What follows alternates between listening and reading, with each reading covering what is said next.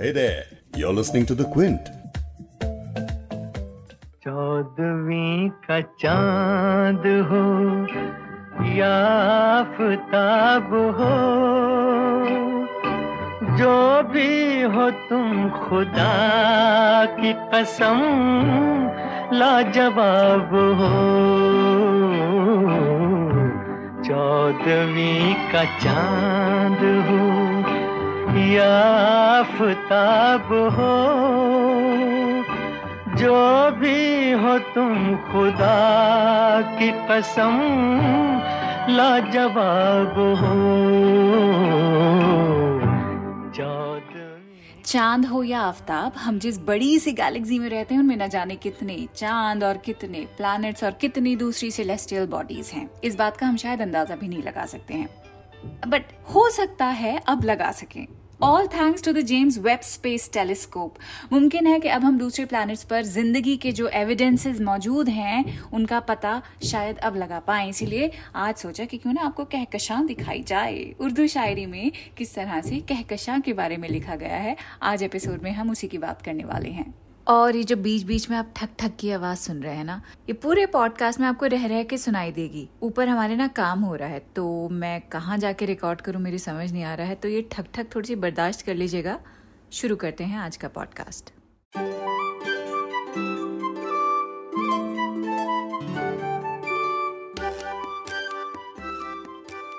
The Quint पर आप सुन रहे हैं उर्दू नामा मैं हूँ फबीहा सैयद। कहकशां का मतलब होता है कॉन्स्टिलेशन यूनिवर्स मिल्की वे पिछले दिनों कितना सुना होगा ना आपने नासा के इस टेलीस्कोप के बारे में? नहीं सुना? चले, मैं बता देती हूँ।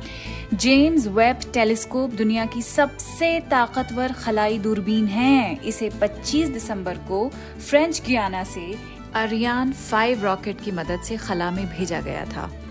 और अपनी इंफ्रारेड टेक्नोलॉजी के ज़रिए ये 13.5 बिलियन साल पहले बनने वाले इब्तदाई सितारों और कहकशाओं की तस्वीर देख सकता है और वापस उनकी तस्वीर हमें भेज सकता है मतलब धरती पे भेज सकता है। और इस टेलीस्कोप ने ऐसा किया भी। 12 जुलाई को नासा जो दूसरी कैनेडियन और यूरोपियन स्पेस एजेंसीज के साथ मिलकर इस पूरे मिशन पे काम कर रहे हैं। उन्होंने बताया कि इस टेलीस्कोप को 1000 लाइट ईयर से ज़्यादा की दूरी पर एक प्लैनेट पर पानी के होने का एविडेंस मिला है। फिर 16 जुलाई को नासा ने और तस्वीरें रिलीज़ की, जिसमें एक डाइंग स्टार मरता हुआ सितारा देखा जा सकता है। Orange and foamy blue colour का वेरी ब्यूटीफुल पिक्चर वो भी बहुत खूबसूरत है। कुछ और रिलीज़ की हुई इमेजेस में भी जुपिटर देख सकते हैं with its moon so it's a historic moment not just for astronomy but for the mankind इस मोमेंट ने साइंस पर और यकीन पैदा कर दिया है। लेकिन अगर आप खुदा को मानने वालों में से हैं तो इस तरह के एडवांसमेंट से खुदा के होने पर भी तो खूब यकीन आ जाता है ना? इनफैक्ट इस पॉइंट पर मुझे एक सिटकॉम है, उसका सीन याद आ गया है। यंग शेल्डन देखते हैं आप? नहीं देखा? ज़रूर देखें अमेजोन प्राइम पर अवेलेबल है। इसमें शेल्डन अपनी माँ मैरी से कहता है कि, क्या आप जानती हैं, अगर ग्रेविटी थोड़ा ज़्यादा पावरफुल होती तो पूरा यूनिवर्स एक बॉल में सिकुड़ के कोलैप्स कर जाता। शेल्डन की माँ कहती है, नहीं, मुझे ये नहीं मालूम था। तो शेल्डन फिर कहता है, इसके अलावा, अगर ग्रेविटी थोड़ी कम पावरफुल होती तो पूरी कायनात तितर बितर होकर ऐसे ही उड़ जाती और फिर ना ही कोई स्टार्स होते, ना ही कोई प्लैनेट्स तो इस पर शेल्डन की माँ उससे कहती है, तुम कहना क्या चाह रहे हो शेल्डन तो शेल्डन फिर समझाता है कि बात सिर्फ़ इतनी है कि ग्रेविटी बिल्कुल उतनी ही स्ट्रांग है जितनी उसे होने की ज़रूरत है। अगर ऐसा नहीं होता तो ज़िंदगी का कोई वजूद ही नहीं होता। What are the odds that would happen all by it ये सुनकर शेल्डन की माँ who at that point was struggling her faith in God, asks Sheldon कि, बेटा why you trying to convince me to believe in God when you don't believe in God तो इस पर Sheldon कहता है एंड ये जो अब वो बोलेगा that's my favourite part of the whole series he says हाँ मैं खुदा पर यकीन नहीं करता, लेकिन यूनिवर्स की इस प्रिसीजन से कम अज कम ये तो कहा जा सकता है कि कोई तो खालिक है।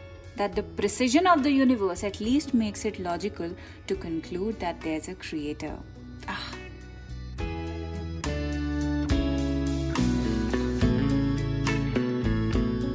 इतनी प्यारी लाइन है ना तो जेम्स वेब टेलीस्कोप की इन तस्वीरों से वाकई इस बात पर और यकीन आ जाता है कि कोई तो है जो निज़ाम हस्ती चला रहा है वही खुदा है और इस कायनात और पूरे यूनिवर्स के आगे हम एक डॉट के बराबर भी नहीं हैं इतना घमंड इतना जोम जो हमें रहता है खूबसूरती का पैसे का अपने प्रिविलेजेस का तो उन सब की इस ब्रह्मांड के आगे इस यूनिवर्स के आगे कोई औकात नहीं है। मैं काम करने वाली हूँ। एंड हम सबकी मेंटल हेल्थ के लिए आई थिंक ये काम सभी को करना चाहिए। सो so, इन तस्वीरों का मैं प्रिंट आउट लगाकर अपनी डेस्क पे रखूँगी और जब भी कोई स्ट्रेस या एंग्जाइटी फ्लेयर अप जब भी होगी तो इन्हें देखूँगी और फ़ौरन अपनी औकात पे आ जाऊँगी। आई एम श्योर इससे बहुत अच्छा लगेगा मुझे क्योंकि बात करके ही इन सब के बारे में आई फील मोर सेंटर्ड आप भी ट्राई कीजिएगा। अब शायरी की तरफ़ बढ़ते हैं।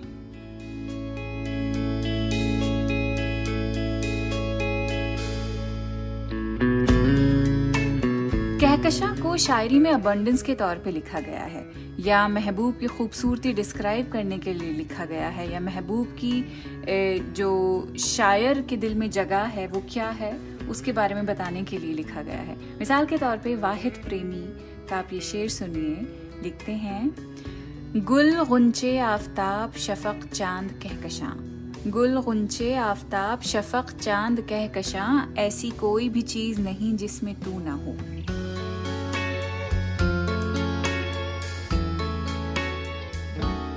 महबूब यहाँ पे खुदा भी हम समझ सकते हैं या कोई इंसान समझ सकते हैं। लेकिन ऐसा लग रहा है कि खुदा की तारीफ़ में शेर कहा गया है। गुल गुंचे आफ्ताब, शफक चाँद, कहकशां, ऐसी कोई भी चीज़ नहीं जिसमें तू ना हो। खुदा की जो रिफ्लेक्शन है, वो बड़ी सी बड़ी चीज़, छोटी सी छोटी चीज़ जो ज़ाहिर है, उसमें भी दिखती है, जो छुपी हुई है, उसमें भी दिखती है। आगे बढ़ते हैं। फाजिल अंसारी की एक गज़ल के ये दो अशार मैं आपको सुना रही हूँ। इसमें कहकशा का रास्ता शायर को हौसला देता है।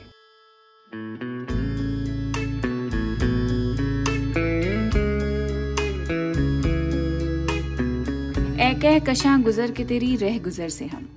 रह गुजर का मतलब होता है रास्ता। और कहकशा तो आप जानते हैं इट मीन्स गैलेक्सी ए कह कशा गुजर के तेरी रह गुजर से हम, आगे बढ़ेंगे और मकाम कमर से हम।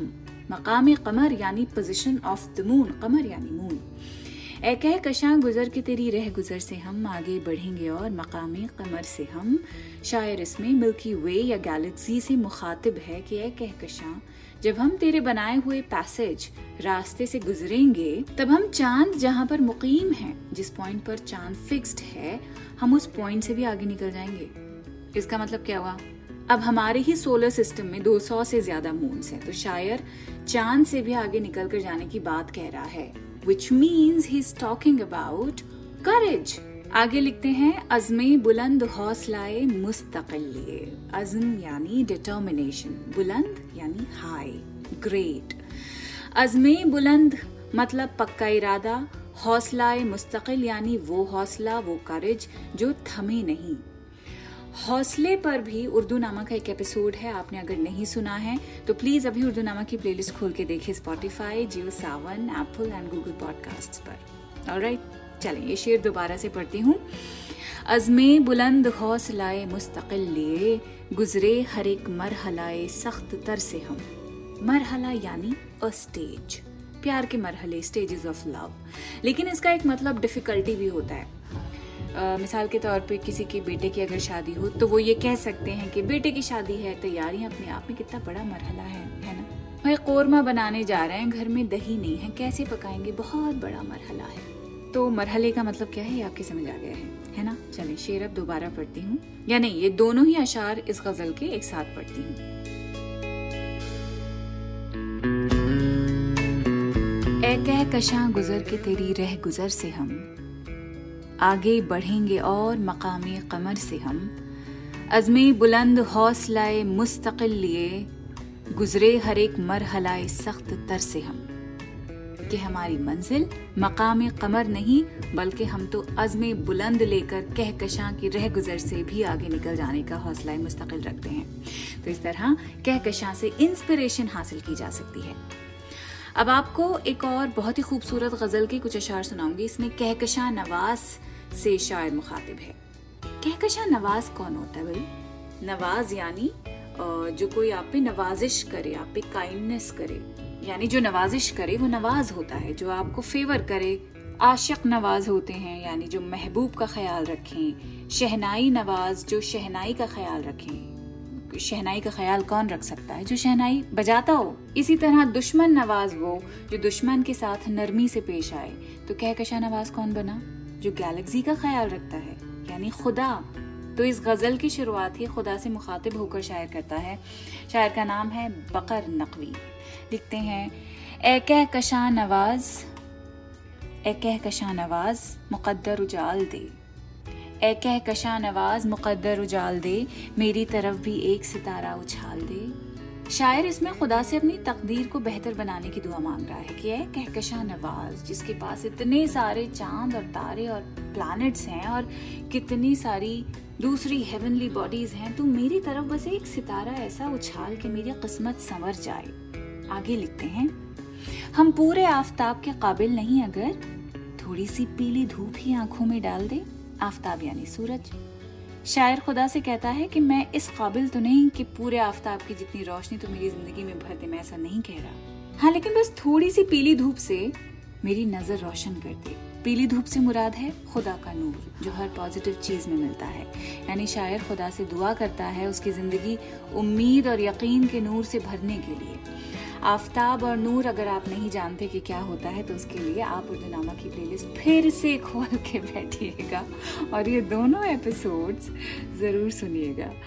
खैर, इस गज़ल का एक और शेर मैं पढ़ रही हूँ। शायर लिखता है and this is one of my favourite अशार। हाँ कहते कहते गूंग ना हो जाए दिल कहीं। हाँ कहते कहते गूंग ना हो जाए दिल कहीं। कि मैं हर बात पर हाँ कह तो देता हूँ, जो मुझसे कहा जाता है वो मैं सर हिला के मान लेता हूँ। कहीं इसी तरह जी हुजूरी करते करते मेरा दिल गूँगा ना हो जाए। दिल गूँगा कब होता है? जब उसके पास कुछ कहने को या तो होता नहीं है, अगर होता है तो इतना खौफ होता है दिल में कि वो कह नहीं पाता है। खुद बताइए, दूसरों की हाँ में हाँ मिलाते मिलाते ऐसा नहीं लगता कि अंदर से आप खाली हो गए खुद के अंदर से अजीब तरह का सन्नाटा महसूस होता है ना? बस उसी के बारे में शायर बात कर रहा है। कि हाँ कहते कहते गूंग ना हो जाए दिल कहीं। यार अब मेरी जबान को ताबे सवाल दे।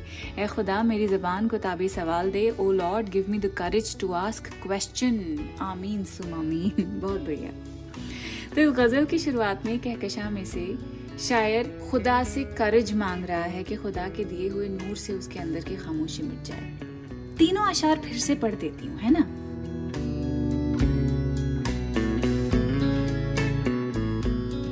ए कह कशा नवाज़ मुकद्दर उजाल दे। ए कह कशा नवाज़ मुकद्दर उजाल दे। मेरी तरफ़ भी एक सितारा उछाल दे। हम पूरे आफताब के काबिल नहीं अगर थोड़ी सी पीली धूप ही आँखों में डाल दे। हाँ कहते कहते गूंग ना हो जाए दिल कहीं। यारब मेरी जबान को ताबे सवाल दे। सो so, कहकशां का जो भी तस्वुर है वो अबंडन से जुड़ा है। लेकिन ज़्यादातर कहकशां को ब्यूटी होप और करज के हवाले से शायर लिखते हैं।